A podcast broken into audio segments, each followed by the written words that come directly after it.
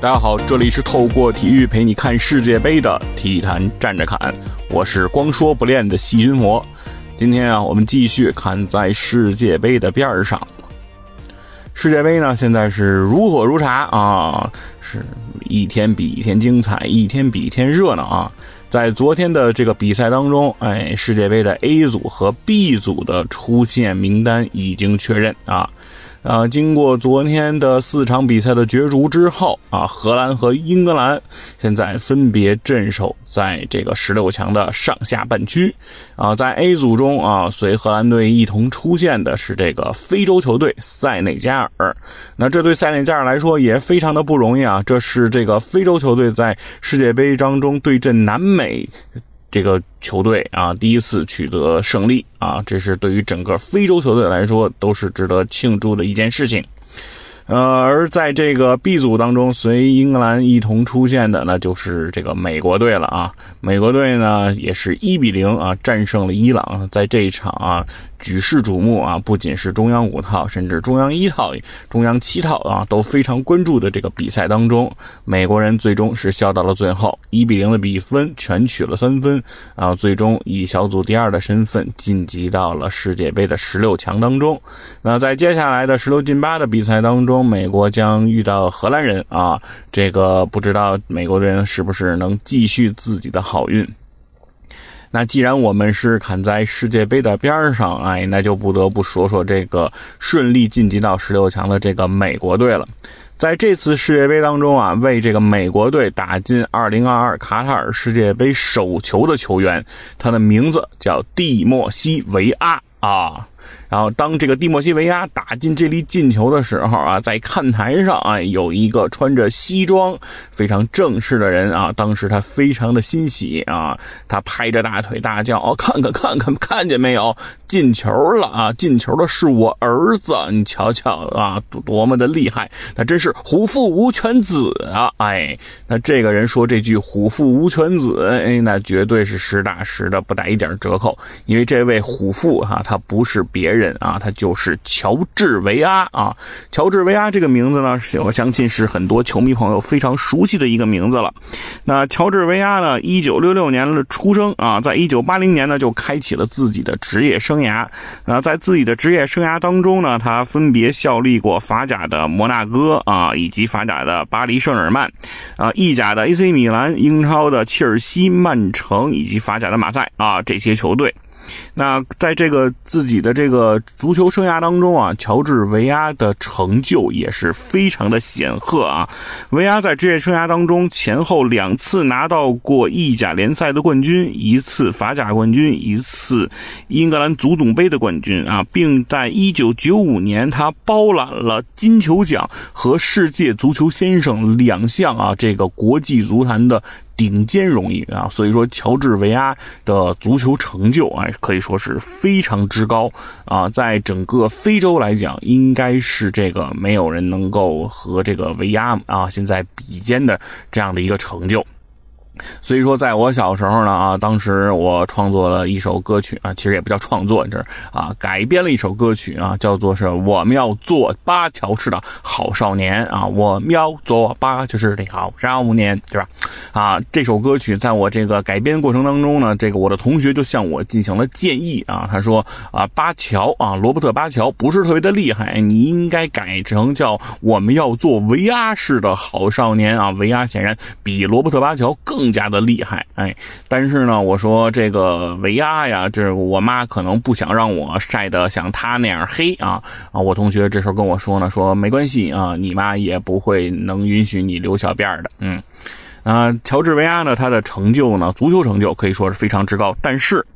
呃，乔治维阿之所以能够站在坐在看台上啊。注视着自己的儿子打进这粒进球的原因啊，其实不仅仅是因为他在一九九五年包揽了这个金球奖和世界足球先生在足球场上的荣誉，更加重要的是，哎，这个维亚呀，他是目前啊这个利比利亚的这个国家的这个总统，哎，是利比利亚的第二十五任总统，哎，所以说以足作为国家元首。乔乔治维亚啊，也是被这个啊邀请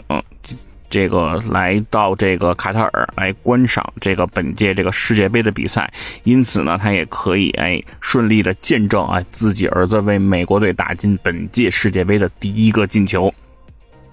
而这个乔治维阿啊，他其实，在两千零三年啊，他从足球场上退役之后，他就开始了自己的这个从政生涯。那可以说是一位成功的从 CCTV 五走进了 CCTV 一的啊这样的风云人物。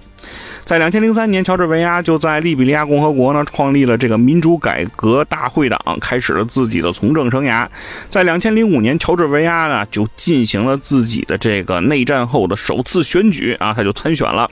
但是在首轮这个投票当中啊，乔治维亚以百分之二十八点三的支持率排在了第一位。呃，然而呢，最后呢，乔治维亚是以百分之四十点六。对百分之五十九点四的支持率输给了他的对手啊，因此呢，这个没能够这个当选成功。但是呢，他输给的这个艾伦·约翰逊·瑟里夫呢，也成为了非洲历史上首位女总统。那可以说，无论是乔治维亚当选，还是这位女总统当选，那都是开创了一个历史。而二零一一年呢，乔治维亚这个这个是。卷土重来啊，继续参加这个总统的竞选。那这一次呢，他是帮助自己的政治盟友竞选总统，而自己在竞选副总统。那最终呢，乔治维亚再次竞选失败。但是，就像乔治维亚的这个足球风格一样，就像乔治维亚在足球场上一次又一次的这个努力啊，那最终啊，乔治维亚是在这个。二零一七年的大选当中啊，顺利哎当选了这个利比利亚的第二十五任总统。其实啊，这个当选。总统之后，哎，这个呃，维亚啊，他的政治活动还是非常的多的啊。其中，他和我们国家啊，和中国其实啊，就进行了很多这样的一个外事活动。在两千一八年的八月，乔治维亚率领利比利亚代表团就抵达中国，参加了第七届的中非论坛。那九月一号呢，我们的国家主席习近平啊，在人民大会堂是会见了乔治维亚啊。会见后，两国元首共同见证了双边合作文件的签署啊。那可以说，呃，乔治维阿在这个总统任上啊，也是有一番作为啊。但这个时候呢，可能就有些朋友会有一些问题了啊。这个利比利亚啊，这个国家的总统的儿子。他怎么会代表这个美国队啊参加这个世界杯是吧？那一个国家总统的儿子，难道和他的父亲他还不是一个国家的人吗？啊，那确实啊，这个乔治维亚的儿子蒂莫西维亚啊，他是个地地道道的美国人啊，老美国了。他呢，出生其实就在美国，所以一直呢也是生活在美国。那最终呢，也是进入到了美国国家队啊，代表美国队出战了这个世界杯。那就这一点上来说，虽然蒂莫西维亚在他的其他的足球成就上说，可以说是和他的父亲相比是相差甚远啊，但是。就在世界杯出场并打进进球这一件事情上，他已经超越了乔治维亚啊！因为乔治维亚呀，在他的整个足球生涯当中，实质上他都没能啊代表利比利亚打进过这个世界杯的正赛，也就是世界杯的决赛圈的比赛啊。他只是啊代表利比利亚参加过这个世界杯啊外围赛啊预选赛或者叫资格赛这样的比赛，但是呢没有啊真正的踏上世界杯的舞台。呃，所以说呃乔治维亚。他在看台上看到自己的儿子取得这样的成就，那还是非常的欣喜，也非常的欣慰的，啊！但是呢，还是大家会有这样一个疑问啊：作为一个国家的元首，你的孩子居然是别国公民啊？感觉上这个和我们中国的国情上来看啊，在我们中国老百姓啊看这件事情，可能就觉得有点不能接受，也不太能理解，觉得这里面有一点点是不是不太？应该的那个成分哈，有是不是这属于一种卖国的行为是吧？怎么能让你的儿子是个这个美国人呢？那这个呢，其实还要从这个利比利亚这个国家这个情况来说，利比利亚这个国家呢，实质上啊，它非常的特殊啊。啊，事情呢，其实还要追溯到这个十九世纪。其实啊，世上啊，本没有利比利亚啊，利比利亚啊是西非的一个小国。这个国家它是怎么来的呢？实际上是从上世纪的这个不是上世纪，是从十九世纪啊，这个美国啊开始了一些解放黑人的这个运动。那所以说呢，就有很多的黑人从这个农场中啊。从这个黑人奴隶中啊被解放出来，成为了这个黑人自由人。那黑人自由人从离开农场之后，其实美国呢对于如何安置这些黑黑人啊，就一直是一个比较头疼的问题。哎，怎么能让这个黑人啊有地方可去？所以从这个十九世纪初啊，美国人啊就开始陆陆续续的啊，在这个叫黑人殖民协会啊这样的一个组织的组织下。开始陆陆续续把这个黑人对从非洲啊运来的这些黑奴，再反向的送回西非啊，这是当时美国人做的这个事情啊。他们就开始不断的把这个在美国的啊接受了这个啊现代文明气息。沾染的这些黑人兄弟啊，再重新的送回了这个西非，希望他们呀在西非啊建立自己的这个黑人家园啊。同时呢，当然这里面也带有一定的当时的种族隔离这样的一个色彩。那这个行为开始之后呢，其实美国就陆陆续续的把黑人啊越过大西洋啊送到这个西非，同时呢，也从这个西非人啊这个当地的这个呃土著、当地的这样的一些酋长手中买了一。些土地啊，给到这些美国的啊黑人啊，来让他们在西非建立自己的家园。那到这个时候呢，是到差不多一八四七年啊，这个时候，哎，这个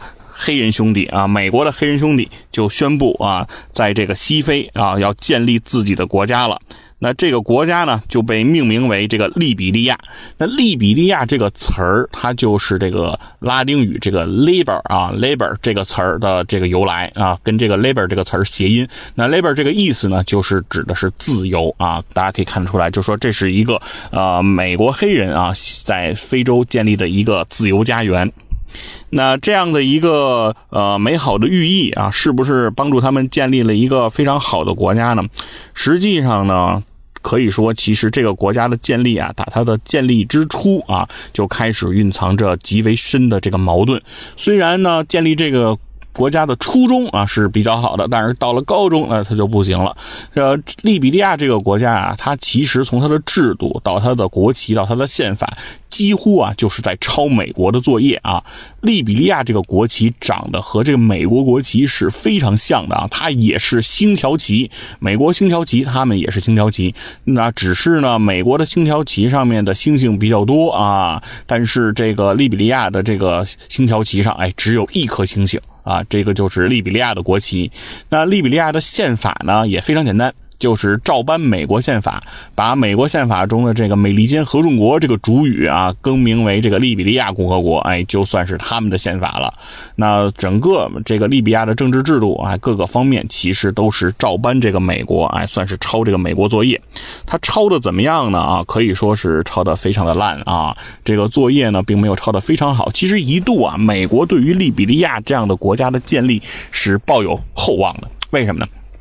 因为美国人啊，对自己的制度是非常的自信啊，对自己的这个意识形态也是非常的自信，认为啊，如果在西非利比利亚能够成功，那就证明啊，美国在这个制度上是有先决的优势的，是吧？美国之所以强大，就是源于这个制度的胜利，这是美国人的这种一厢情愿。他非常希望利比利亚在这个西非啊，在另一片土地上啊，由另一个哎肤色的人种啊，也能够。建立立起一个非常强大的这样一个国家，能够证明啊，美国的成功它不是一个孤案。美国之所以能够成功，就是因为它优秀的制度。哎，这是美国人的这个一厢情愿。而事实上呢，利比亚的成就呢也非常的奇葩啊。在这个利比利亚建国之后啊，一八七一年，就是巴黎公社那一年啊，利比利亚就决定修建自己的第一条铁路。那这条铁路是什么时候完工的呢？就要等到一九四五年啊，二战胜利啊，中间隔的这个日子，大家可以算一算，是非常的漫长。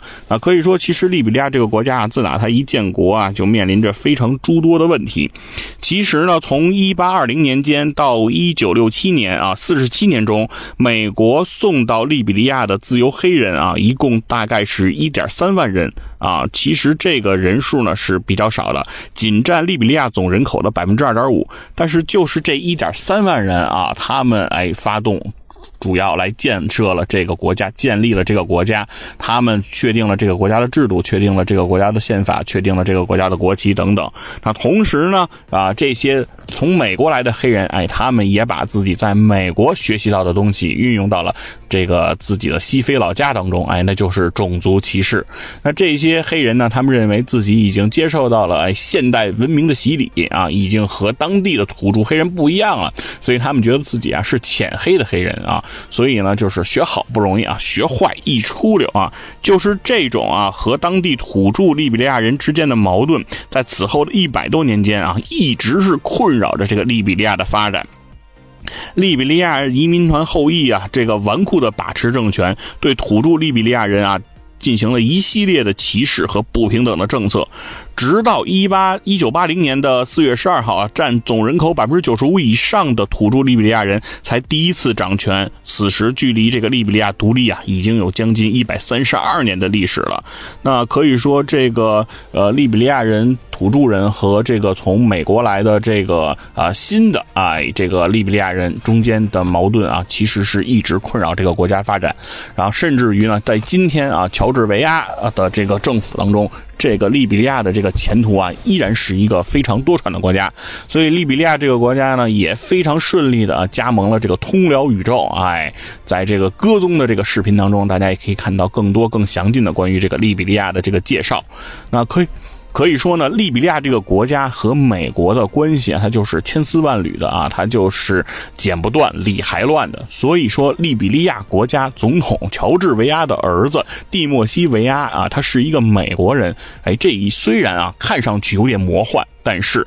你如果仔细想一想，知道利比利亚这个国家的建立其实就是由这个美国发过去的，哎，来到美国的黑人建立的，其实你也大概能看出一些端倪，也就理解起来不那么困难了。哎，那这个呢，就是今天体坛战士侃想给大家带来的啊，关于这个利比利亚和美国的一些故事，当然也是关于这个为美国队打进本届世界杯首球的蒂莫西·维亚和他的父亲乔治·维亚这样一位从 CCTV 五走进了 CCTV。一啊，从一位辉煌的这个职业球员啊，变成了一个国家元首的故事啊，相信啊，世界杯当中我们还能够发掘出更多更有意思的这样的故事啊，也是期待接下来的节目中继续了给大家分享。我们今天的节目就到这里，拜拜。